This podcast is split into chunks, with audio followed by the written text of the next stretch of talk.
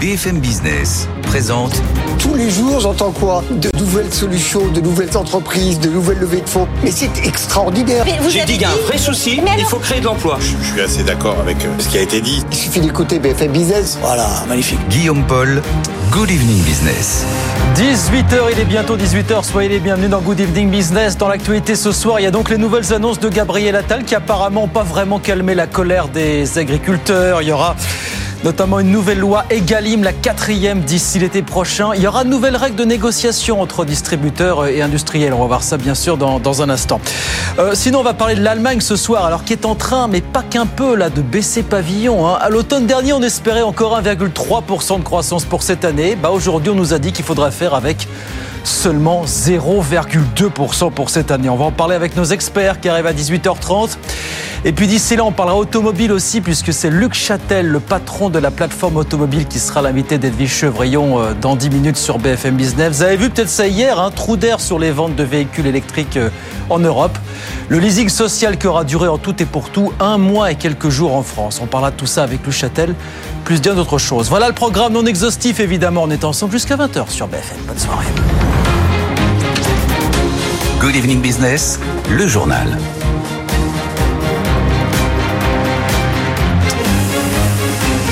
Donc c'est clairement la principale annonce de Gabriel ce matin aux agriculteurs. Il y aura a priori d'ici l'été prochain un texte pour créer une nouvelle loi Egalim, la quatrième mine de rien. Écoutez Gabriel Attal. Un nouveau projet de loi pour renforcer Egalim, rééquilibrer encore les choses, sera présenté d'ici à l'été pour renforcer le poids de nos agriculteurs dans les négociations commerciales et donc améliorer leurs revenus, sera présenté au Parlement. Voilà, Gabriel Attal ce matin à l'hôtel Matignon. Bonsoir Pauline Tadevin. Bonsoir. Donc une version 4, une V4, on va dire, pour améliorer encore les revenus des producteurs. Est-ce que ça risque pas quand même de tout ça mis bout à bout de compliquer un petit peu les choses pour les agriculteurs, euh, Pauline En fait, avec ce nouveau texte de loi, donc l'exécutif veut renforcer ce qui existe déjà. Il s'agit bien sûr de permettre aux agriculteurs de vivre décemment euh, de leur travail et de faire en sorte que les autres acteurs euh, de la chaîne prennent vraiment en compte dans les négociations les indicateurs de leurs coûts de production, tels en fait qu'ils sont fixés par les interprofessions et les instituts techniques. À partir des cours de ferme, l'exécutif veut éviter que des industriels, par exemple, négocient avec des distributeurs sans l'avoir fait avant avec les agriculteurs. L'exécutif veut aussi empêcher de contourner Egalim via les centrales d'achat européennes. Il confirme aussi vouloir trouver un équivalent d'Egalim au niveau européen. Voilà pour l'intention, mais en effet, maintenant, cette volonté de passer une nouvelle fois par le législatif pose question. Un gros acteur du secteur nous disait hier qu'il voyait arriver gros comme une maison un Egalim 4, alors que d'après lui, on est déjà dans un étau réglementaire et qu'il faut plus que jamais axer sur la simplification et la compétitivité. Il faut simplifier, en effet, disait encore ce matin sur RMC le patron de Lidl qui rappelait qu'il y a eu une loi par an depuis 2015, plus la loi de modernisation de l'économie en 2008, une loi qui par sa complexité ruine, d'après Michel Biraud, tous les efforts qui peuvent être faits. Ce que je dis juste, c'est que la LME, pardon, la loi de modernisation de l'économie, écrase les lois Egalim. Donc on peut faire Egalim 4, c'est ce que j'ai dit hier lors du comité de suivi, on peut faire Egalim 15, mais tant qu'on n'aura pas prorogé, réformé, dépoussiéré cette loi LME, les lois Egalim qui vont se succéder ne serviront à rien.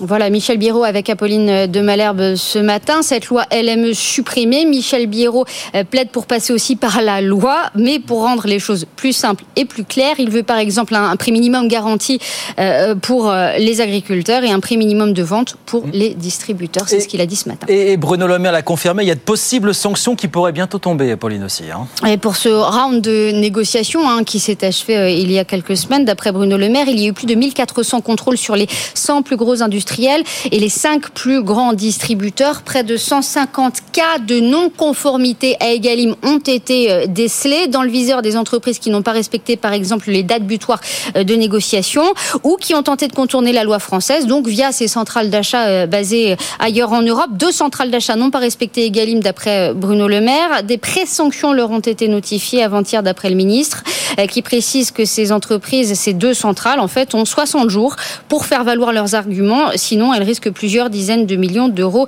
d'amende. À noter aussi la volonté de renforcer les contrôles et les sanctions sur l'origine France, avec plusieurs centaines de cas de fraude avérée. Les premiers procès-verbaux, a dit Bruno Lumaire, doivent partir dans les prochains jours. Voilà donc pour les sanctions, les possibles sanctions, et puis donc sur les contours de cette nouvelle loi Egalim qui verra le jour après d'ici l'été. Bon, pied, Bruno, Gabriel Attal a fait des annonces sur la loi Egalim, mais pas que. Bonsoir Nathan Cocampo. Il a fait des annonces autres aux agriculteurs et puis il a fait le point sur ce qui était déjà lancé parce que mine de rien, on est à trois jours du salon de l'agriculture. Nathan, Oui, Guillaume, sur les 62 engagements, 30 ont été réalisés, un tiers sont en cours d'avancement et le reste des engagements nécessitent encore des travaux complémentaires. De nouvelles mesures concrètes ont donc été annoncées ce matin. D'abord, les agriculteurs qui n'avaient pas encore touché les aides de la PAC les recevront avant le 15 mars. Le Premier ministre veut faciliter l'attribution de visas pour les saisonniers étrangers qui viennent travailler dans les fermes françaises. Sur les pesticides, l'indicateur NODU qui mesure la réduction de leurs usages sera tout bonnement abandonné. Il sera remplacé par l'indicateur de référence en Europe. Mais ce qu'attendent les agriculteurs, c'est surtout le projet de loi pour une agriculture souveraine en préparation depuis plus d'un an, qui a maintes fois changé de nom. Il devrait placer l'agriculture au rang des intérêts fondamentaux de la nation, selon les mots du Premier ministre, au même titre donc que la sécurité ou la défense. Un texte pour simplifier et réduire les délais des procédures sur la gestion de l'eau, sur les haies. Un texte pour gagner en compétitivité et assurer le renouvellement des générations. Ce projet de loi sera présenté au Parlement au printemps. En attendant, les agriculteurs maintiennent la pression. Prochain rendez-vous donc l'intervention du chef de l'État à l'ouverture du salon de l'agriculture ce samedi. Et apparemment, c'est celle-là qui est très attendue. Merci beaucoup Nathan. En attendant, on a l'impression que les syndicats n'ont euh, pas été vraiment convaincus, pas plus les agriculteurs sur le terrain par les annonces du Premier ministre. Illustration à Laval, en Mayenne. Là, c'est le hall du siège de Lactalis qui a été envahi par quelques 200 agriculteurs en début d'après-midi à l'appel euh, de la Confédération paysanne. Ils réclamaient bien sûr une meilleure rémunération des éleveurs. 18h06 sur BFM Business. Dans l'actualité ce soir, les choses sont vraiment en train de se compliquer en Allemagne, je vous le disais. D'après nouvelles prévisions qui sont sorties ce matin, le pays ne devrait faire que 0,2% de croissance cette année alors qu'à l'automne dernier, on tablait encore sur 1,3%. On en parlera tout à l'heure avec nos experts aux alentours de, 18h45. Et puis dans l'actualité des entreprises, la zénitude, on va le dire comme ça, de Boeing aujourd'hui. Un responsable du groupe l'a dit au salon aéronautique de Singapour, il n'a pas peur de la concurrence du chinois Comac qui vient de présenter à la presse étrangère son fameux C919. Écoutez, le patron de marketing de Boeing pour l'Asie Pacifique.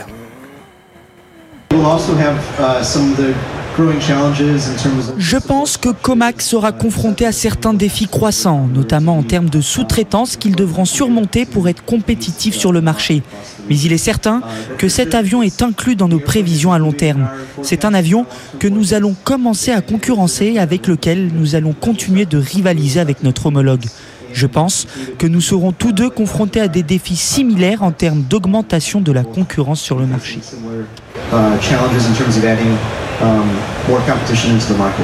Voilà, David Schult, patron du marketing de Boeing pour l'Asie-Pacifique, aujourd'hui du côté du salon de, Singapour. 18h07. On va sur les marchés tout de suite retrouver Étienne Braque depuis Euronext euh, à la Défense. Bonsoir mon cher Étienne. Petite hausse à la Bourse de Paris, mais on s'offre quand même un nouveau record. Un nouveau record apparemment à la clôture. Hein.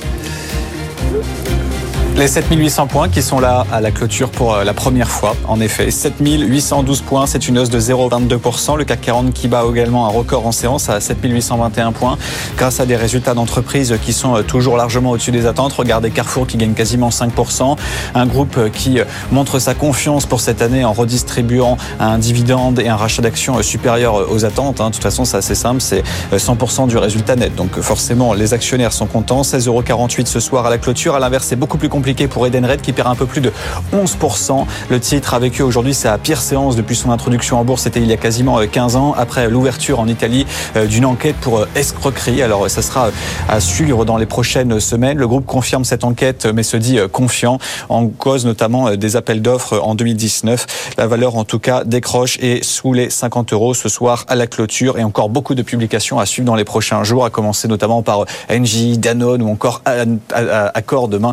Donc tout ça, bien sûr, continuera de faire vivre la séance avant, bien sûr, Nvidia ce soir, la publication majeure euh, de ses résultats euh, trimestriels. En attendant, le CAC 40 est donc sur des niveaux records, plus 0,2% ce soir au fixing à 7812 points. Merci beaucoup Étienne. Étienne Braque, donc à Euronext pour BFM Business. On regarde rapidement ce qui se passe à Wall Street. Pendant ce temps, à la mi-séance, le Dow Jones qui dévise de 0,24%, 38 473 points. Et puis l'indice Nasdaq de son côté qui perd 0,48%, 15 556. Tout ça à la mi-séance. 18h09, Luc Châtel, le président de la plateforme automobile et l'invité d'Eddie Chevrillon. C'est la grande interview dans un instant sur BFM Business. Bonne soirée. BFM Business présente Edwige Chevrillon, la grande interview. Bonsoir à tous, bienvenue dans la grande interview. Mon invité, c'est Luc Châtel. Il est aujourd'hui euh, le président de la plateforme automobile. Bonsoir Luc Châtel. Bonsoir Eddie Chevrillon. Merci d'être avec nous. Il y a eu beaucoup de chiffres, il s'est passé beaucoup de choses. Alors là, on parle beaucoup d'agriculture, mais il s'est passé beaucoup de choses aussi dans l'automobile, avec notamment hier ce chiffre un peu inquiétant qui montrait euh, la baisse de la vente des voitures électriques euh, au niveau européen, peut-être aussi au niveau français. Il y a la fin du leasing social. Il y a eu tous ces résultats jeudi dernier de Stellantis et de Renault qui montre que 2023 était plutôt une bonne année, mais 2024, certains, comme Carlos Redoutent un bain de sang. On, va en parler. Juste une petite question à l'ancien ministre de l'Éducation nationale. Lorsque vous voyez, je crois qu'il y a eu euh, six ministres euh, en, 15 mois, euh, comment est-ce que bah, vous vous dites, est-ce que ça veut dire que c'est pas une priorité l'éducation nationale? Oh, je ne crois pas que ce ne soit pas une priorité du gouvernement. Hein. Je crois que l'avoir bah, entendu dire possible du président de la République et du Premier ministre qui a occupé ses fonctions il y a quelques mois. Mm. Euh, ce qui est vrai, c'est que l'éducation a besoin de temps long. Je me souviens que quand j'ai quitté euh, ces fonctions en 2012, j'avais dit à l'actuel euh, président de la République de l'époque que j'y étais depuis trois ans. Et je lui avais dit que j'aurais bien aimé rempiler s'il était réélu, bien sûr. Parce que je pense qu'on a besoin de, de temps long dans ce ministère. Bah, on n'y est pas, on est d'accord. Euh, no comment. Est-ce qu'il faut du temps long dans la construction mobile, dans l'industrie automobile? Or, on voit que c'est pas le cas parce que là, on est dans un mouvement perpétuel. On ne sait pas très bien où, où, ça va nous mener. Du reste, c'est ce que me disait Luca De Meo, le patron de, de Renault que j'interviewais euh, jeudi dernier. Euh, l'industrie automobile est très complexe parce que c'est à la fois du temps long puisque il faut 5, 6, 7 ans pour développer un nouveau modèle. Euh, nous avons des échéances de fin du moteur thermique qui sont à moyen long terme, puisque mmh. c'est en 2035, dans 11 ans. Voilà. Mmh.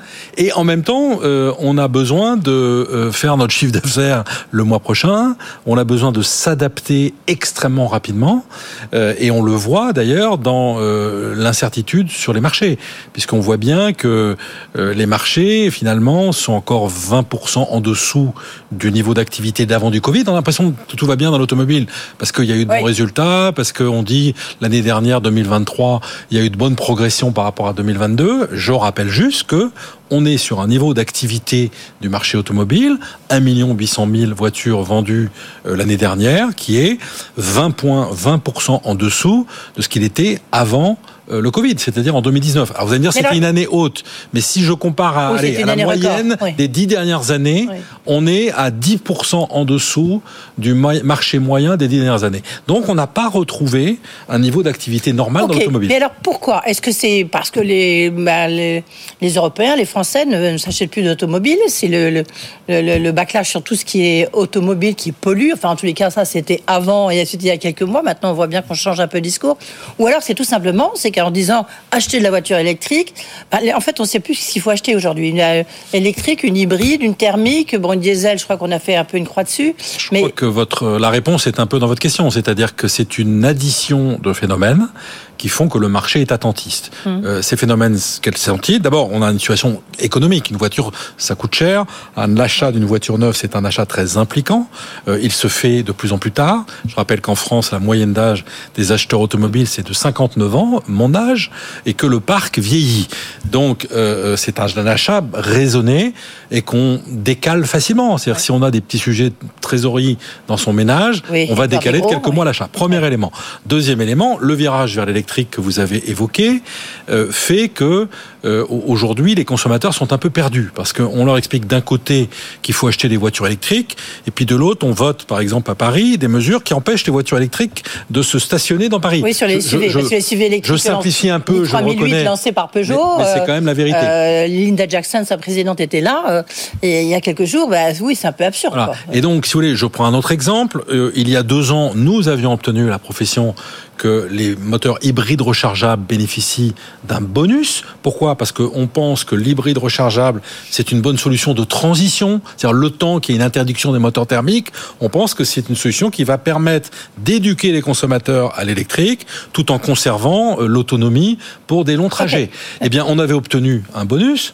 Euh, Aujourd'hui, il n'y a plus de bonus et l'année prochaine, il y aura un malus. Donc, c'est ce genre de décisions qui font que le consommateur zigzag, est perdu. Les fameux et on le voit avec nos amis de la distribution, de Mobiliance, on le voit chez nos concessions. Eh bien, on voit que euh, les retours que nous avons des ventes, les consommateurs sont perdus. Donc ça, c'est pas bon pour les ventes. Alors justement, ça se voit dans les chiffres qu'on a connus hier, euh, qui montraient que la part des marchés, euh, la part du le marché des voitures électriques au niveau européen, elle est à 11% alors qu'elle était à 18,5% euh, au mois de décembre. Donc on voit bien qu'il y a une chute de, euh, du marché des voitures électriques. Ça se voit en Allemagne où alors là ils ont arrêté euh, le leasing social, le leasing. Et ça se voit chez nous où il y a eu le leasing social là, qui tout d'un coup qui a été lancé par le gouvernement tellement de succès qu'ils arrêtent ça euh, euh, pour la Saint-Valentin. C'est une grande euh, absurdité, non? C'est une défaillance de l'État? Ce que vous dites est la démonstration de ce que nous revendiquons depuis cinq ans maintenant, c'est de dire on ne réussira le passage du thermique vers l'électrique que si pendant cette période de transition euh, qui va durer 5, 6, 7 ans, on a des aides publiques importantes oui. et durables qui permettent de compenser l'écart de prix entre une voiture électrique et une voiture thermique. Oui. On le sait, une voiture électrique, c'est 40 à 50% plus cher qu'une voiture thermique. Le consommateur ne peut pas prendre en charge cet écart. Euh, cet écart va se réduire avec la courbe d'expérience euh, des constructeurs, avec leur gain de productivité, leur efficience, etc. Mais pour l'instant, il y a cet écart. Oui. Et donc, nous avons toujours dit, il faut qu'il y ait la prise en compte par la sphère publique. Finalement, c'est la sphère publique qui demande à l'industrie automobile de s'adapter, de se révolutionner. Eh bien, c'est normal qu'elle accompagne les clients pour que on fasse démarrer, on amorce la pompe. Voilà. Et ce que vous dites, Alors, je, je termine ma réponse, oui. parce que ce que vous dites par rapport à l'Allemagne, j'allais dire CQFD, c'est qu'il fallait démontrer. Pourquoi? Parce que nous disons il faut des aides de haut niveau, durables, pérennes. Les Allemands, du jour au lendemain, arrêtent les aides pour des raisons constitutionnelles, on ne va pas revenir dessus. Qu'est-ce qui se passe? Les ventes d'électrique s'effondrent. Ouais. Et ça impacte donc le marché européen. Donc on voit bien, je réponds, je termine sur votre question. Oui, parce que, que j'ai pas répondu à la question, Luc euh, Je réponds à votre question. Mmh. Votre question, c'est de savoir qu'est-ce qui se passe. Est-ce que c'est une défaillance de l'État? Euh, bah, Alors en France, non. Français. Puisque en France, nous avons le maintien du bonus à un niveau élevé. Il faut être ouais, okay. reconnaissant en la matière. Même si ça change tout le temps et que nous demandons de la visibilité. Tiens, tiens, tiens, je vais vous faire écouter Luca De Meo, justement. Vous savez, je l'interviewais jeudi dernier, le patron de Renault. Lui, il y va cash. On, écoute Luca De Meo et après, euh, vous nous donnerez votre réponse. Je pense qu'il y a quand même d'autres mécanismes en ce moment qui sont en train d'être mis en place pour euh, subventionner. Je, je pense que c'est quelque chose de très positif. D'ailleurs, les gens, ils adhèrent. Euh, c'est clair que c'est ça peut ça peut être cher pour le bilan de de l'État, mais on a besoin la la la demande de de, de l'électrique à ce niveau qui est demande qui, qui est attendu elle n'est pas naturelle. Donc, euh, il faudra une stratégie un peu de moyen terme pour avoir toujours du support jusqu'à quand le truc deviendra complètement naturel. D'ailleurs, ça marche. En Allemagne, ils ont arrêté ça et le marché s'est planté. Mmh. Donc, euh, donc euh, ça, il faut surtout éviter euh, que, ce, que ça se passe en France, en, en, Italie, en Espagne où on vend beaucoup de voitures. Oui, voilà, le cas numéro. Donc, ben, c'est ça. Mais oui, mais pourquoi le, ils vous ont donné quoi comme raison? Une raison budgétaire? On sait bien que bon, il faut faire des économies. Enfin, j'imagine qu'à Luc Châtel, puisque vous représentez l'ensemble de la filière de l'industrie automobile en France, j'espère que vous avez été euh, pardonnez-moi l'expression, mais gueuler à Bercy. Oui, alors en même temps, euh, je sais ce que c'est que les finances publiques. J'ai été membre du gouvernement et nous avions un budget de 1 milliard 500 millions sur l'ensemble des aides pour le véhicule électrique ouais. l'année prochaine. C'était important que ce, ce, ce, budget soit maintenu. Ce qui, ce qui me pose problème, c'est que finalement, il y a eu une telle réussite du euh, leasing social à 100 euros que ça a empiété sur le reste des aides qui sont très importantes pour la mutation. Et ce que veut dire Luca Mignot, il a raison, c'est que c'est pas forcément les gens euh, qui sont dans le premier décile, qui sont les gens qui ont le moins de revenus, qui achètent des voitures neuves. Voilà. Donc là, oui, on va faire du leasing social, on va permettre à des catégories de population d'acheter des voitures électriques. C'est bien, c'est bien. Mais c'est 10% du sujet. Voilà. Et le sujet, il est plutôt sur le reste. Par exemple, le fait de ne plus avoir de bonus sur les flottes de véhicules qui représentent la moitié des ventes. moitié des ventes, c'est un problème. C'est un problème. C'est un problème pour les volumes et c'est un problème aussi pour l'initiation des consommateurs à l'électrique. Parce que vous louez une voiture, vous n'avez jamais conduit de voiture électrique, vous allez l'essayer, vous allez vous apercevoir que c'est merveilleux en conduite, en confort de conduite. Et ben du coup, vous allez être convaincu et vous allez être tenté d'en acheter une. Voilà. Donc c'est plutôt là-dessus que euh, on, on a effectivement des difficultés. Là, ce qui se passe, parce qu'en plus, il y a, là, euh, lundi, il y a le lancement euh, de la, de, de la Renault 5. euh, De, les 5 il y a- Présenté il y a- à Genève. Présenté à Genève, au Salon de Genève, du reste. Il y a euh, euh, l'i3008, euh, qui sera peut-être la voiture de l'année à Genève. Il y a euh, l'i2000, euh, l'i208. euh, Il y, a, il y a toutes les voitures là qui sont en train de sortir. Et c'est à ce moment-là qu'on dit, on diminue le bonus et on coupe le leasing social. Alors, ce que, ce que vous dites là est très juste, c'est que les constructeurs sont au rendez-vous. Voilà. Quand vous Oui. regardez le Ah oui, nombre de modèles, le nombre de modèles disponibles euh, aujourd'hui dans les gammes des constructeurs, euh, c'est fascinant de voir euh, que les constructeurs sont au rendez-vous. L'offre existe. Maintenant, je, je reviens sur ce que je disais tout à l'heure, c'est-à-dire que nous avons toujours dit au pouvoir public, c'est qu'il faut d'un bonus sur la durée, un bonus qui soit lisible et compréhensible. hein, on va au consommateur Oui, mais, ouais. dans le magasin, Ouais. dans la concession, et enfin un, un- un bonus euh, qui soit euh, euh, qui ne change pas les règles tous les matins. Quoi. Voilà. Tiens, à propos, juste comme ça, petit détour. La fusion euh, Stellantis-Renault, ça a une logique pour vous ou pas Ou ça a aucune logique? Et c'est un truc de journaliste Je encore me, je me garderai bien de choisir. euh, en- en- mais euh, étant donné que Stellantis et Renault sont deux de mes Bah principaux alors adhérents, Oui. je me garderai bien de choisir entre ma mère et mon père. Vous voyez, c'est ce que je veux dire. Donc, euh, euh, ce Ça sont fait un des enfant sujets. ou pas? Ça fait un enfant ou ça n'en fait ce pas? sont des sujets qui concernent euh, les actionnaires des deux groupes. Oui. L'État sans doute, les États, puisque dans Stellantis il y a, il y a d'autres intérêts que, que l'État français, euh, et, et- et je ne, ce n'est pas à la plateforme automobile de se prononcer là-dessus. Bah, ok, Voilà. donc vous me direz pas si vous trouvez que Luca de Meo à la tête de Stellantis, ça serait une bonne idée Je ne vous le dirai pas. Voilà. à Carlos Tavares. Dommage, Dommage, on a essayé, mais bon, voilà. Euh, Luc Châtel, donc, euh, quel scénario vous voyez pour 2024 euh, Carlos Tavares, aujourd'hui, dit J'ai deux scénarios une accélération des voitures électriques si les progressistes dogmatiques gagnent ou un ralentissement des voitures électriques si les populistes gagnent. Euh, donc, deux scénarios politiques avec des conséquences sur le marché de l'automobile. Pour vous, vous voyez ça aussi comme ça? Alors moi, je regarde, si vous voulez, les projections que nous, nous faisons, avec le gouvernement d'ailleurs, euh, pour arriver en 2035. C'est-à-dire qu'aujourd'hui, euh, en 2023, euh, les véhicules électriques, c'est 18% du marché. Ben non, c'est 11% là. Ah, Ouais. Oui, non, mais c'est 11% le mois dernier. Le mois dernier. Mais euh, si vous regardez sur l'ensemble de l'année 2023, Oui. et si vous ajoutez les hybrides rechargeables, c'est un quart du marché. Voilà. Euh, on, on va devoir passer à 50% dans trois ans. Donc, si vous voulez, il y a une pente qui est extrêmement forte. Voilà. Et, et en plus, Luca De Meo d'ailleurs l'a expliqué, Carlos Tavares le dit souvent, il y a en plus de euh, la dispositif d'interdiction des moteurs thermiques en 2035, il y a une autre réglementation sur le CO2 qui fait qu'on a des échéances en 2030 où on devra faire moins 55% par rapport à euh, 2021 de mémoire. Donc ça veut dire qu'il y a euh, des, des, euh, des temps intermédiaires, si vous voulez, à respecter qui sont très exigeants. Et donc si euh, les bonus changent, euh, si euh, on a moins de voitures disponibles, si les consommateurs se détournent du marché automobile, eh bien oui, on peut ne pas arriver à, à cela. Donc 2024, c'est un scénario euh, pas noir, mais un scénario euh, attentiste. C'est c'est difficile. Ouais. Euh, euh, c'est difficile.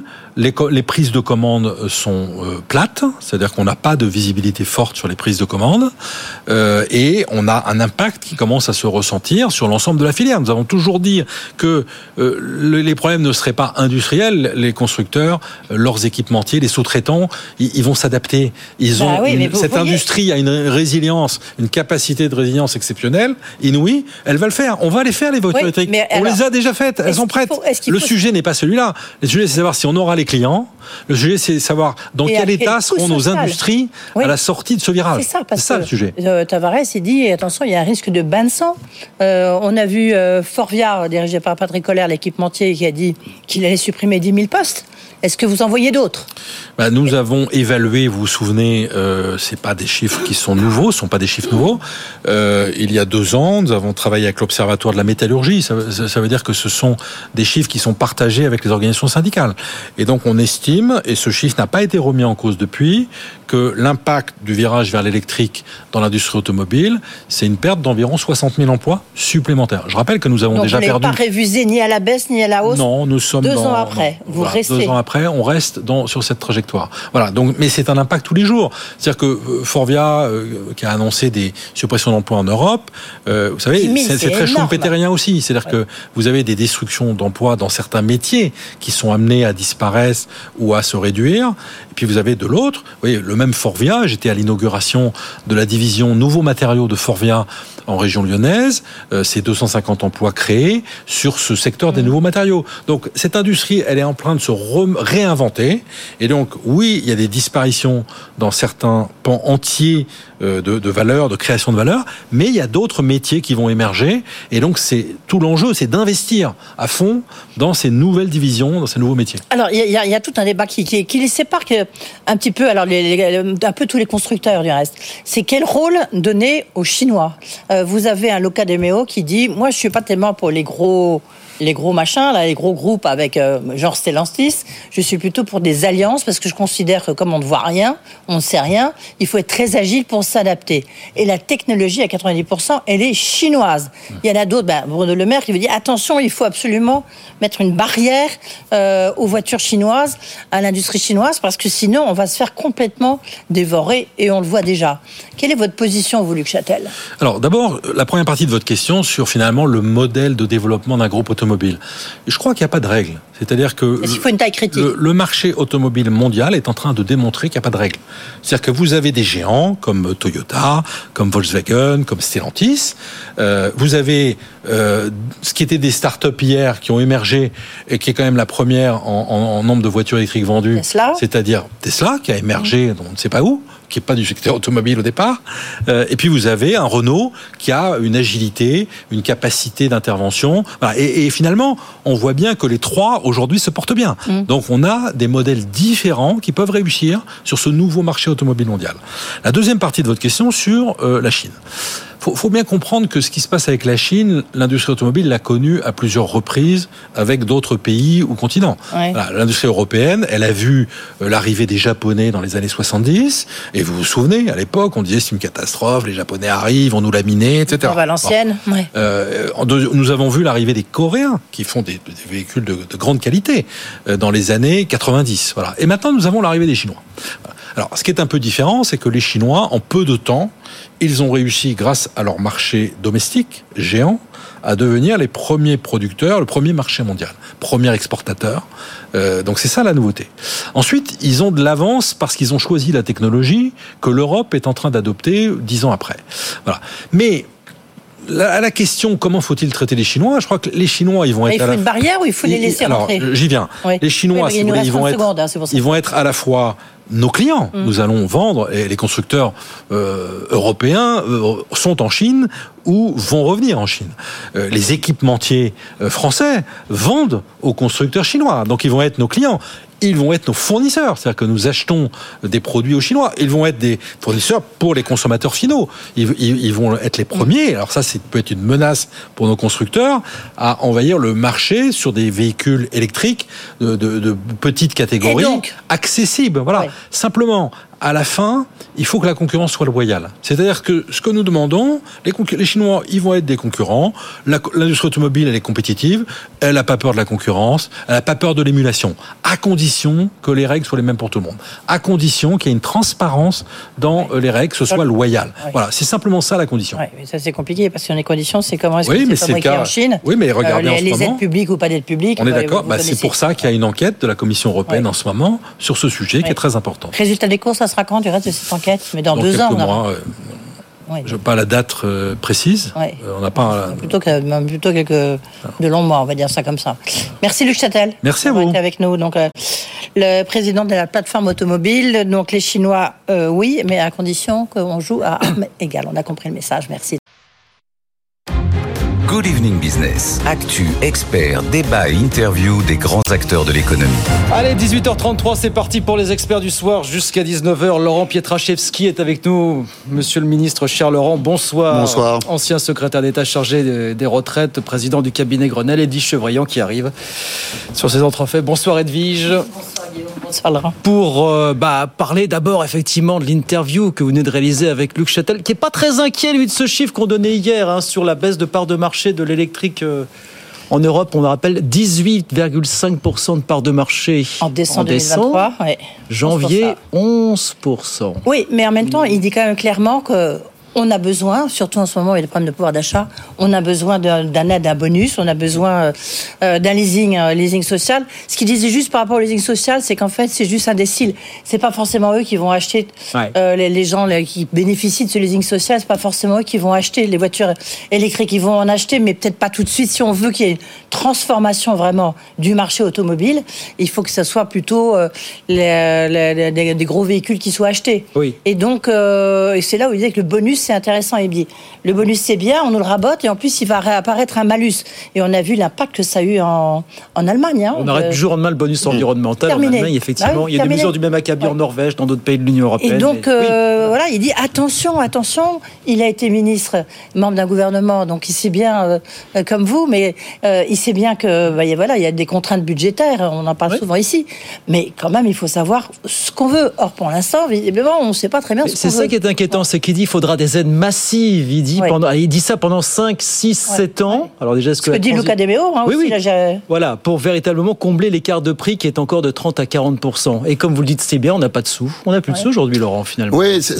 c'est vrai que c'est toujours un peu paradoxal d'entendre, euh, et pour le coup, Luc Châtel, je n'en ferai pas le reproche, je connais bien euh, ce que c'est que euh, d'avoir à assumer les politiques publiques, mais c'est toujours paradoxal d'entendre euh, les représentants euh, tout à fait honorables hein, de- d'entreprises euh, qui, pour une part d'ailleurs, sont, sont françaises, qui produisent, qui manufacturent euh, euh, des voitures, demander des aides publiques, toujours plus d'aides publiques. Bon, euh, au final, il faudrait aussi qu'ils trouvent un modèle économique qui, qui Oui, mais attendez, là, fonctionne. attendez, hein, là, on attendez, peut pas attendez. Je suis toujours d'accord être avec vous. Là, je suis d'accord. Il y a 150, 000, euh, 150 milliards d'aides aux entreprises.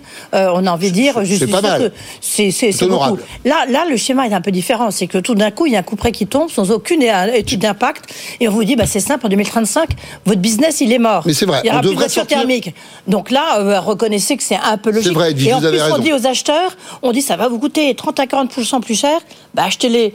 Enfin, c'est pas possible. Ouais, en fait, euh, je- je- je- j'entendais, je, je- je prends tout ça et dis, en même temps, je pense que euh, au, au final, on a quand même, on voit bien qu'on a un glissement du marché. La, la- la- la réalité, bon, on regarde juste les chiffres là qui, qui étaient donnés tout à l'heure par Luc Châtel. On est à 25% un quart euh, du marché sur euh, les électriques et les hybrides rechargeables. Ça se part de marché en Europe. hein. Voilà, oui, En tout à Europe. fait. Mais, mais oui, mais c'est là où, où les, les constructeurs français d'ailleurs sont les plus forts. Hein, c'est c'est sur euh, Oui, mais attendez, euh, ce parce qu'il dit l'offre française est là, l'offre française est là, mais en quantité, elle n'est pas encore là. Non, elle est- C'est elle bien est- aussi pour ça qu'il a fallu arrêter le leasing auto, c'est parce que l'offre française, leur offre européenne, elle n'est pas Ah suffisante. bah non, mais non, attendez, Clairement, le leasing social, c'est 70% Stellantis qui en a bénéficié. en plus, c'est 70%. Oui, et puis, Alors, c'est bien ça. et, puis surtout, c'est qu'en fait, ça veut dire que là, pour le coup, le gouvernement avait tapé juste. Il a bien vu euh, ce qu'il fallait faire, sauf qu'il n'a pas les moyens de sa politique. C'est c'est ça qu'on doit mais il a entendre. manqué Mais une petite politique d'impact, hein, une étude d'impact. oui, mais c'est mais c'est bien joué. C'était bien joué de proposer ça. Moi, je me souviens très bien de, de- parce que ce sujet-là, c'était un sujet de la campagne présidentielle d'ailleurs. Hein, c'est c'est- qu'on- qui a mis du temps à se mettre en, en route, essentiellement parce qu'il n'y avait pas l'offre. Il fallait que ça soit qu'on valorise une offre française. On n'allait pas euh, faire du leasing social avec des voitures qui sont fabriquées en Extrême-Orient et qui viennent par bateau avec les impacts euh, qu'on connaît euh, en la matière. Mais je trouve que c'est d'ailleurs il valait mieux différer et faire ça essentiellement euh, pour que ça bénéficie aux constructeurs français et européens. En réalité, je trouve que ça a montré une chose, c'est que les Français sont tout à fait prêts à changer. L'idée de passer en leasing est une bonne idée parce que, en vérité, c'est pas illogique que ça soit plus cher. On a des voitures qui ont plus de technologie embarquée. C'est pas ça qui fera décoller Voilà. le marché. Mais, mais c'est pas, ça qui va transformer le marché. mais en réalité, on voit que le leasing prend de la, la place, il prend de la Ah part oui. de marché, Alors, il y a une hein, demande. y compris chez, chez ceux qui ont un pouvoir d'achat plus important que ceux qui euh, choisissent. Ah, on n'a pas voilà. envie de mettre 40 Parce que 000, 50 000, 70 000. euh, ben, la valeur faciale d'une voiture, énorme. euh, d'une berline moyenne, hybride ou électrique, effectivement, on est au- au-delà de 40 000. Donc effectivement, ça amène une réflexion conséquente et on se dit, au final, vu l'évolution de la technologie, il vaut mieux la prendre en leasing. Je la rendrai dans 3 ans, je la rendrai dans 4 ans, parce que peut-être que dans 3 ou 4 ans, euh, on aura une, une autre Oui, possibilité de se rendre propriétaire d'une voiture. mais vous voyez, même il disait, on a supprimé aussi les, les, les bonus pour les, les flottes de, d'entreprises. D'entreprises, oui, Or, c'est- quand même c'est- c'est- 50% du marché. Oui. Vous, vous voyez, c'est, c'est, c'est- c'est- tout est contradictoire. Donc, euh, soit vous leur dites, et je comprends très bien euh, ce que vous venez de nous expliquer, démerdez-vous, vous me pardonnez-moi cette Oui, expression. euh, Oui, vous êtes plus poli que ça. Mais euh, grosso modo, c'est ça. ça, quand même. Même plus ça, revenait, ça revenait à ça. Euh, ou alors, on leur dit, il faut transformer à pas extrêmement rapide. Il y a urgence parce que la planète brûle. À ce moment-là, voilà, on, on vous- on vous aide à aller dans, dans, dans, C'est dans- vrai. dans ce chemin c'est pas le seul chantier, Edwige. C'est-à-dire qu'on on peut prendre, et je pense que votre euh, proposition de dire, en fait, qu'est-ce qu'on fait au regard de la, la nécessaire Il n'y a plus de débat sur le fait qu'il il faut effectivement agir et transformer concrètement. Bon, ok, il y a euh, ce créneau important de la mobilité individuelle et collective, et la voiture euh, en est un exemple. Collective, on pourra parler du train, mais on va pas le faire maintenant. Bon, mais euh, ce sujet-là n'est- pas le seul sur lequel le, le gouvernement et euh, les politiques publiques doivent agir. Et en, en vérité, on, on- on a cette difficulté qu'on voit souvent, d'ailleurs ensemble quand on en débat, c'est que nous-mêmes, on est un peu schizophrénique en tant que citoyens français. C'est-à-dire qu'on voudrait être très aidé euh, sur certaines choses, on voudrait un peu en payer très peu d'impôts. C'est un peu la même chose pour les entreprises. On, entendu tout à l'heure avec Châtel. Pourtant- et pourtant, il y aura un vrai débat sur le train qu'on n'a pas le temps de rouvrir de- versus. euh, Ah, ça, pour la prochaine ça, pour la prochaine. Allez, on fera- Non, on invitera Patrice les- Vergrit pour en parler. Exactement. On peut effectivement dire que les- on a encore des chiffres hier qui font penser que les Français s'arc-boutent sur leurs vieux véhicules diesel ou essence aujourd'hui. L'âge moyen du véhicule qui circule en France aujourd'hui, c'est 12 ans. C'était 10 ans juste avant le Covid. Euh, plus vieux européen. Oui, mais aussi là, il l'a dit, euh, Luc Châtel, euh, en répondant à ma question, c'est qu'aujourd'hui, je vous- là, je vous pose, je vous dis Guillaume, vous achetez une voiture demain, qu'est-ce que vous achetez? Ah ben vous savez pas. Eh ben on Mais sait ça ce qu'il fait faut des acheter. Est-ce qu'il faut acheter une voiture électrique, mais en Oui, même oui. temps, bah, c'est pas équipé partout. Est-ce que va- est-ce qu'il faut acheter une voiture hybride? Enfin, Bon, là moi, aussi. euh, avec l'air du et en même temps, j'ai acheté une hybride, hein, parce que ça permet de faire du Voilà. et en même temps. Voilà. Le. Pas sûr que ça soit le bon choix, mais enfin, ça, c'est un autre débat. En leasing. Ah, en leasing en plus, hybride en leasing, voilà. C'est français. Une 3008, quoi. Voilà, le on sens le du dire. consensus, Ah, Laurent voilà, Pietraszewski. hein. Bien, euh, les agriculteurs, donc principale annonce de Gabriel Attal ce matin aux, aux agriculteurs. Il y aura a priori d'ici l'été prochain un texte pour créer une nouvelle loi Egalim, la quatrième du genre. Écoutez le Premier ministre euh, ce matin. Un nouveau projet de loi pour renforcer Egalim, rééquilibrer encore les choses, sera présenté d'ici à l'été. Très concrètement, il faut avancer sur trois grands enjeux. D'abord sur la construction du prix, en marche avant. On ne peut pas accepter, ça avait été dit par Bruno Le Maire, qu'un industriel conclue un prix avec un distributeur avant de se retourner vers le producteur pour lui imposer ce prix. Deuxième sujet, la place des indicateurs de coûts de production. Ils existent, ils doivent être plus centraux dans la construction du prix. Et troisième sujet, les centrales d'achat européennes. Sur ces trois grands chantiers, mais sur d'autres aussi, la mission parlementaire nous fera des propositions d'ici à l'été et un nouveau texte de loi pour renforcer le poids de nos agriculteurs dans les négociations commerciales et donc améliorer leurs revenus sera présenté au Parlement. Voilà, pléthore d'annonces de la part- du Premier ministre ce matin. Bon, on va quand même se concentrer sur cette loi Egalim. Ça sera la quatrième en l'espace de quoi? 4, 5, 6... Première en 2017, hein, si je ne m'abuse. Une Quatrième. loi par an, enfin, presque, oui. Mais qu'est-ce que celle-ci va perfectionner que les autres ont laissé passer finalement Tout c'est qu'on se demande pourquoi, si on a fait des lois, euh, pourquoi, euh, au-delà de l'affichage, on se demande pourquoi euh, on n'a pas fait les contrôles là, qui- qui- qu'ils ont lancés avec les résultats quand même assez euh, substantiels. Pourquoi ils l'ont pas fait avant? Enfin, C'est complètement aberrant d'avoir des lois et qui sont pas re- respectées et personne ne fait rien, ne va pas les contrôler. Enfin, c'est étonnant, je trouve. Laurent Oui, on a une complexité. En, en réalité, on, on a une complexité du circuit, des circuits de distribution dans notre pays, entre le- l'endroit et celui ou celle qui produit, et au final, le, le consommateur. Et ces circuits de distribution nourrissent un certain nombre d'intermédiaires. Et ce qui rend, euh, ce qui donne une forme d'opacité. D'opacité pour euh, le client final, euh, qui lui se retrouve dans son magasin, son épicerie, son supermarché, peu importe, ou sur le marché. Et puis, euh, euh, ce, ce que obtient le producteur euh, de la matière première, que ça soit euh, de la céréale ou, ou, ou, euh, peu importe, de, de la viande en, en l'espèce. Donc cette, cette complexité du marché, c'est le fait que tout le monde se renvoie la balle. On, on a bien compris. hein. Il y a euh, les syndicats agricoles qui représentent euh, Ah, mais- les oh, agriculteurs, ok, mais ça n'est- l'industrie oui, agroalimentaire et la ne grande distribution. qu'on ait eu euh, quatre, euh, trois lois euh, Egalim. Enfin, Une loi par an depuis Pauline 2015. Et Tadevin. puis- Une loi par an de- depuis 2015. Voilà. Et puis, ce que dénonçait Michel Biro ce matin, euh, le patron de c'est surtout la loi de modernisation de l'économie. Oui, vous avez raison. C'est la loi de modernisation de l'économie euh, de 2008, euh, hyper complexe, complètement obsolète, disait-il. Et, et voilà, il le disait très très clairement. Tant qu'il y aura cette loi. euh, LME, en fait, on peut faire tous les égalimes qu'on veut, on peut en faire 3, 4, 15, disait-il. Celle-là, elle écrase toutes les autres et elles ne serviront à strictement rien. en Il est arrivé avec son pavé. Il est arrivé avec un pavé. Mais là, l'idée de cette loi, alors on en connaît les contours, pas véritablement la philosophie, mais qu'est-ce qu'elle est censée améliorer dans l'esprit, cette nouvelle loi Egalim Texte qui devrait aboutir d'ici l'été, c'est ce qu'on nous a dit aujourd'hui. Oui, parce qu'il y a deux députés, euh, un Renaissance Ouais. euh, et une Modem, qui ont été Babot. voilà, mises, euh, mises, euh, mises effectivement euh, sur, sur ce dossier-là et qui doivent présenter un texte d'ici juin. Euh, le, le résultat de cette mission euh, parlementaire, en fait, il s'agit de renforcer ce qui existe déjà. C'est ce que dit euh, l'exécutif, de faire véritablement en sorte qu'il n'y ait pas de contournement de cette loi Egalim, puisque c'est ce que Mm. vous disiez en effet, elle est contournée. Elle est contournée. euh, on, on- on contourne le- le- le- le- l'indicateur euh, de, de, de, de coût de production de l'agriculteur tel Oui. qu'il est défini par les interprofessions, par les instituts scientifiques, France Agricole, etc. Là, ce que veulent les agriculteurs, c'est que ces indicateurs de coût de production, ils soient en quelque sorte sacralisés, que ce soit inscrit dans le texte de la loi pour éviter que d'autres acteurs de la filière ou, euh, surpassent ces indicateurs ou mettent même les leurs ou encore plus négocient entre eux sans avoir négocié en amont avec les agriculteurs. Donc ça c'est une partie en effet, ne pas contourner euh, cette loi Egalim et euh, faire revenir à l'agriculteur finalement euh, le prix qui lui revient entre guillemets de droit par rapport à ses coûts de production etc. Et l'autre côté c'est de ne pas euh, contourner euh, la loi Egalim française en passant par des centrales d'achat européennes Dont deux ont été épinglés aujourd'hui d'ailleurs. hein. deux sont dans le collimateur.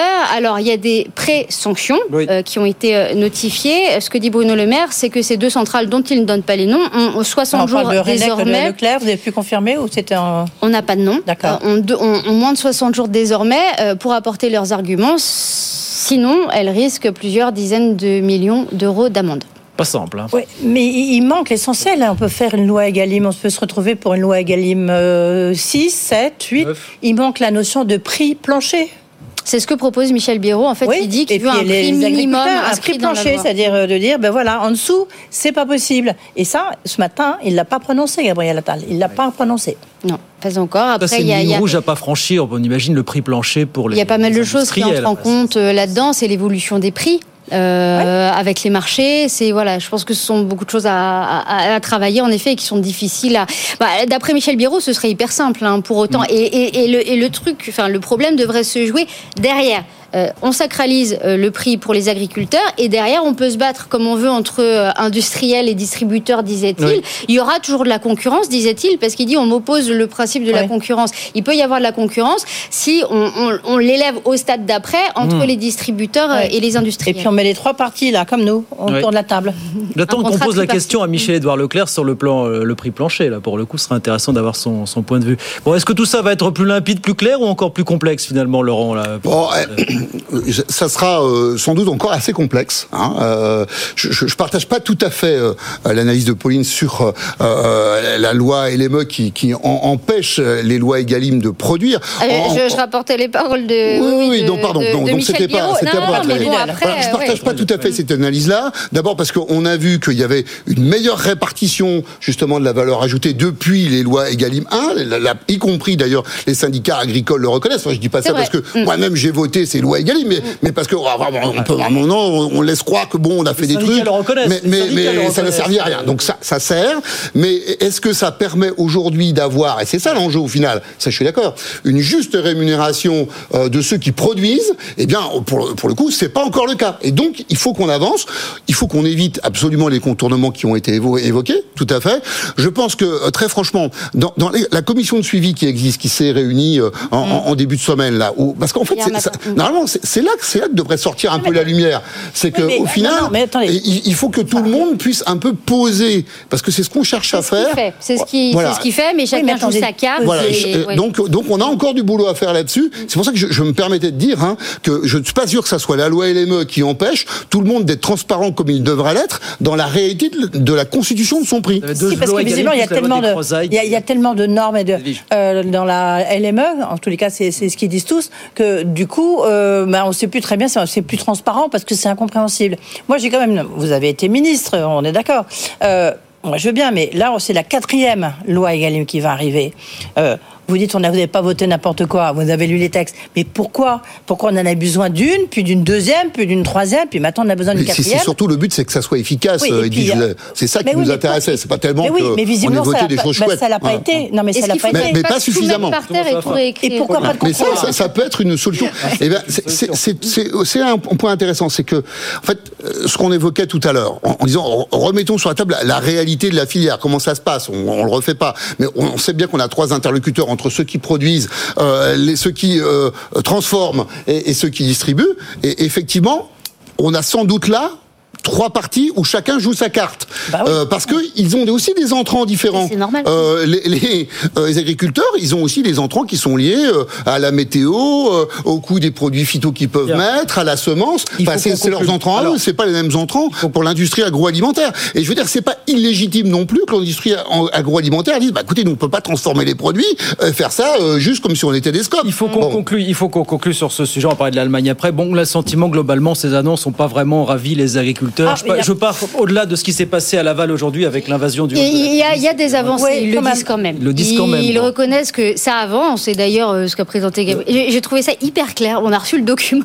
Il y a un tableau avec euh, voilà, il y a 62 mesures. On a fait 50 En vert, c'est ah, fait. Oui, oui. En bleu. Enfin, c'est quand même assez. Ils essayent de faire dans le concret justement pour apporter des réponses qui leur ça, sont demandées. Ça, c'est du Excel, ça. Les C'était oui, très et étonnant. Il y a quand même parce que ce qu'ils disaient tous, c'est que, enfin, c'est que là, euh, ils vont toucher l'argent. Il y a déjà 92 hein, 99, 90, je sais pas quoi, ah bon, presque alors ça, 100%. c'est encore monté, ouais, ouais. qui ont touché les aides de la PAC, mm. euh, donc euh, des revenus. C'est ça qu'ils demandaient aussi. Ah, hein, bah c'est des alors payés. après, il y avait plusieurs mois de retard. Il était temps de s'y mettre. Oui. Quoi. Ça fait mm. des ah, mois non, que les. et, et, ça, pour le coup, ça c'est un problème. On parlait de l'efficacité de la loi.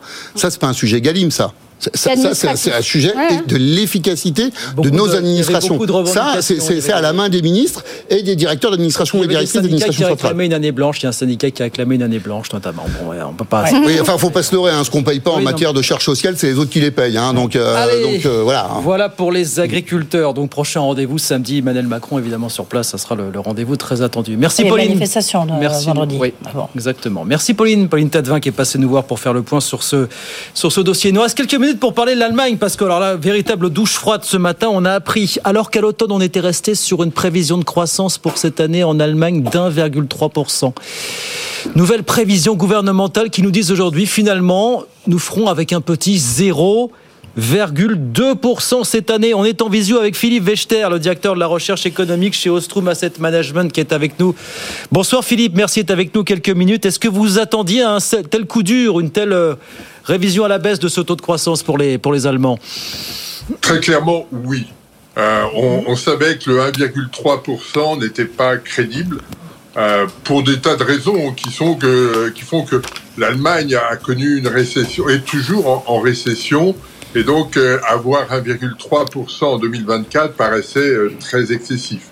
Donc, il y a une, une révision. Elle était attendue. Hein, la Commission européenne a une projection à 0,3% pour euh, 2024. Donc, on s'attendait à des alors, on a perdu Philippe, on va retrouver. Il n'y a pas de voilà. surprise. Oui, on vous entend, Philippe, pardon, on vous a coupé. Oui, non, non.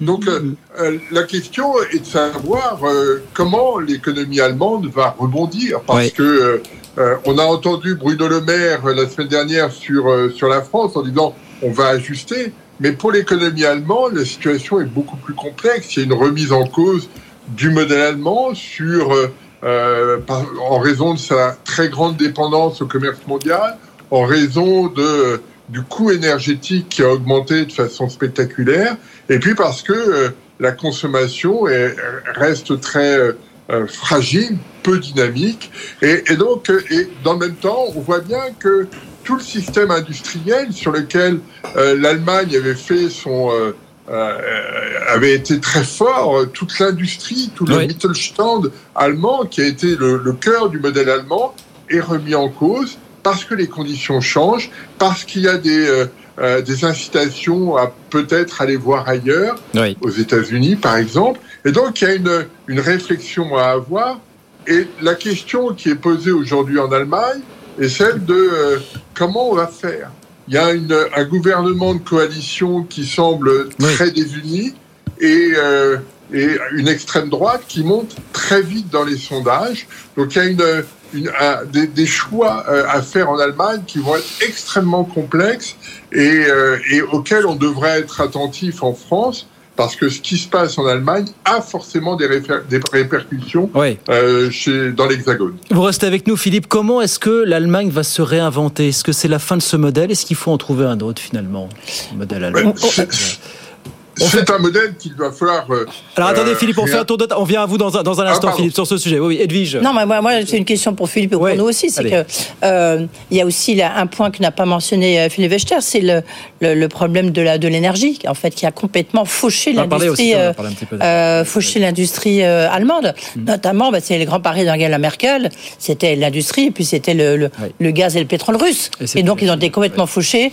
Avec ça, une explosion des coûts de l'énergie qui a euh, la croissance. Quel modèle euh, en Allemagne pour demain, Laurent Oui, ça remet en cause On le. ensuite à Philippe ce qu'il en pense. Oui, ça, ça remet en cause le, le modèle économique dans lequel il, il fonctionne bien, d'ailleurs, euh, euh, depuis les années 50-60. En réalité, il y, avait un, un véritable avantage concurrentiel pour les Allemands, pour l'industrie allemande. Ils d'ailleurs avaient trouvé les, les sources, y compris euh, en matière première et en énergie pour s'approvisionner.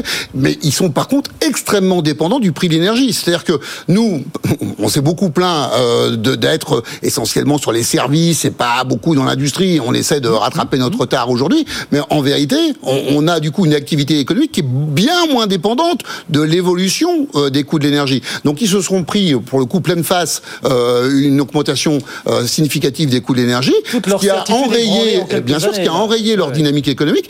Et, et Philippe Vécher, je, je lui passe la main tout de suite, mais évidemment, il a tout à fait raison, Philippe, de, de rappeler que c'est quand même, ça a des incidences très importantes pour nous, parce que la banque, c'est notre principal 50%, partenaire évidemment. commercial. Alors, Donc Philippe, nous, on a Philippe, vachement intérêt à ce qu'il y ait de la ouais. croissance de l'autre côté du Rhin. Philippe, la, la question effectivement que je vous pose, c'est quel modèle en Allemagne pour demain pour rebondir justement? Est-ce que tout ça va inciter les Allemands? Bah, peut-être à recommencer à regarder un petit peu du côté de, de l'Europe finalement, un peu plus que ces dernières années Ben, Je, je pense que ce sera la solution. On voit un, un monde qui se morcellise. hein, les, euh, les choix qui avaient été faits il y a une dizaine d'années par l'Allemagne d'aller euh, euh, exporter et investir massivement en Chine sont remis en cause.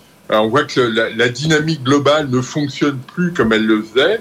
Et euh, l'économie allemande, la société allemande vieillit très rapidement. Donc, Ouais. euh, euh, si, euh, si l'objectif est de redonner vie à cette économie allemande, eh bien, c'est d'investir dans l'Europe, de faire de telle sorte que l'économie européenne soit plus homogène et, et, et crée une et soit une, et une dimension euh, beaucoup plus euh, euh, forte que- qu'elle ne l'avait et que ce soit pas une addition de de- d'économies plus ou moins euh, robustes, mais euh, une, une économie qui soit plus homogène avec une, une dynamique commune beaucoup plus beaucoup plus forte. C'est la seule porte de sortie de, de la- de l'Allemagne et des, des pays européens en Donc, général. donc elle va euh, devoir recommencer à regarder vers la France, malgré tout, quoi qu'on en dise. elle va que- regarder vers la France, elle va regarder vers l'Italie, vers l'Espagne, Ouais. parce qu'il y a un potentiel très, très fort euh, de, pour cette économie allemande, mais il faut qu'elle le- se redistribue et qu'elle se réinsère pour que, effectivement, l'Europe soit euh, forte et soit un, un acteur majeur dans l'économie globale, Ouais. et pas simplement l'Allemagne plus le reste de l'Europe. Edwige. C'est ça Ouais. l'enjeu des, des prochaines années. Oui, vous avez raison, mais en même temps, ils ont tout fait pour nous mettre dans des, de mettre des bâtons dans nos roues, hein, parce que regardez sur le nucléaire, ils ont tout fait pour essayer de, Ouais. de, de, de- de nous brider sur l'industrie, sur l'énergie nucléaire à nous, à nous Français, au niveau européen, chez eux. Maintenant, euh, maintenant, ils le regrettent, mais enfin, c'est c'est- c'est- c'est la situation. Donc, je ne sais pas s'ils ont encore envie le- de jouer franc jeu avec nous. On voilà. verra. Contraint et forcé, peut-être, Philippe. On en reparlera bien sûr avec vous euh, dans d'autres occasions sur BFM Business. Merci Philippe d'avoir été avec nous ce soir quelques minutes. Philippe Vechter, directeur de la recherche économique chez Ostrom euh, Asset Management. Merci Philippe, à très vite. Avec plaisir sur euh, BFM Business. 18h57, bah, c'est déjà fini pour cette première partie. Laurent Pietraszewski, pour sa pénitence, reste avec nous jusqu'à 20h. Avec plaisir. Et revient dans un quart d'heure. Edwige, on se retrouve demain 18h10. Ah ben demain, on va parler d'un autre sujet. J'avais dire normalement un sujet plutôt agréable, un sujet difficile. On va parler de cinéma parce que c'était les BAFTA il y a quelques jours. C'est les Césars euh, vendredi. Après, c'est les Oscars. Mais on en parlera avec Nicolas Sédou, le, le président euh, de la Gaumont. Euh, en même temps, on voit que c'est très difficile avec euh, l'affaire Godrej, l'affaire. Je vais lui demander un peu quelle est sa position, lui qui a absolument tout vu depuis 50 ans. Bien, voilà, Nicolas Sédou demain à 18h10 sur BFM Business avant la cérémonie des Césars vendredi. À demain 18h10. 18h58, nous on revient dans un instant. On va refaire un petit peu le point sur ce qui s'est dit du côté de Matignon ce matin à l'attention des agriculteurs qui ne semblent pas apaiser ce soir. Et puis on passe en revue toute l'actu. Et puis nos experts reviennent jusqu'à 20h en direct, bien sûr, sur BFM Business. À tout de suite. Good Evening Business. Actu, experts, débat et interview des grands acteurs de l'économie.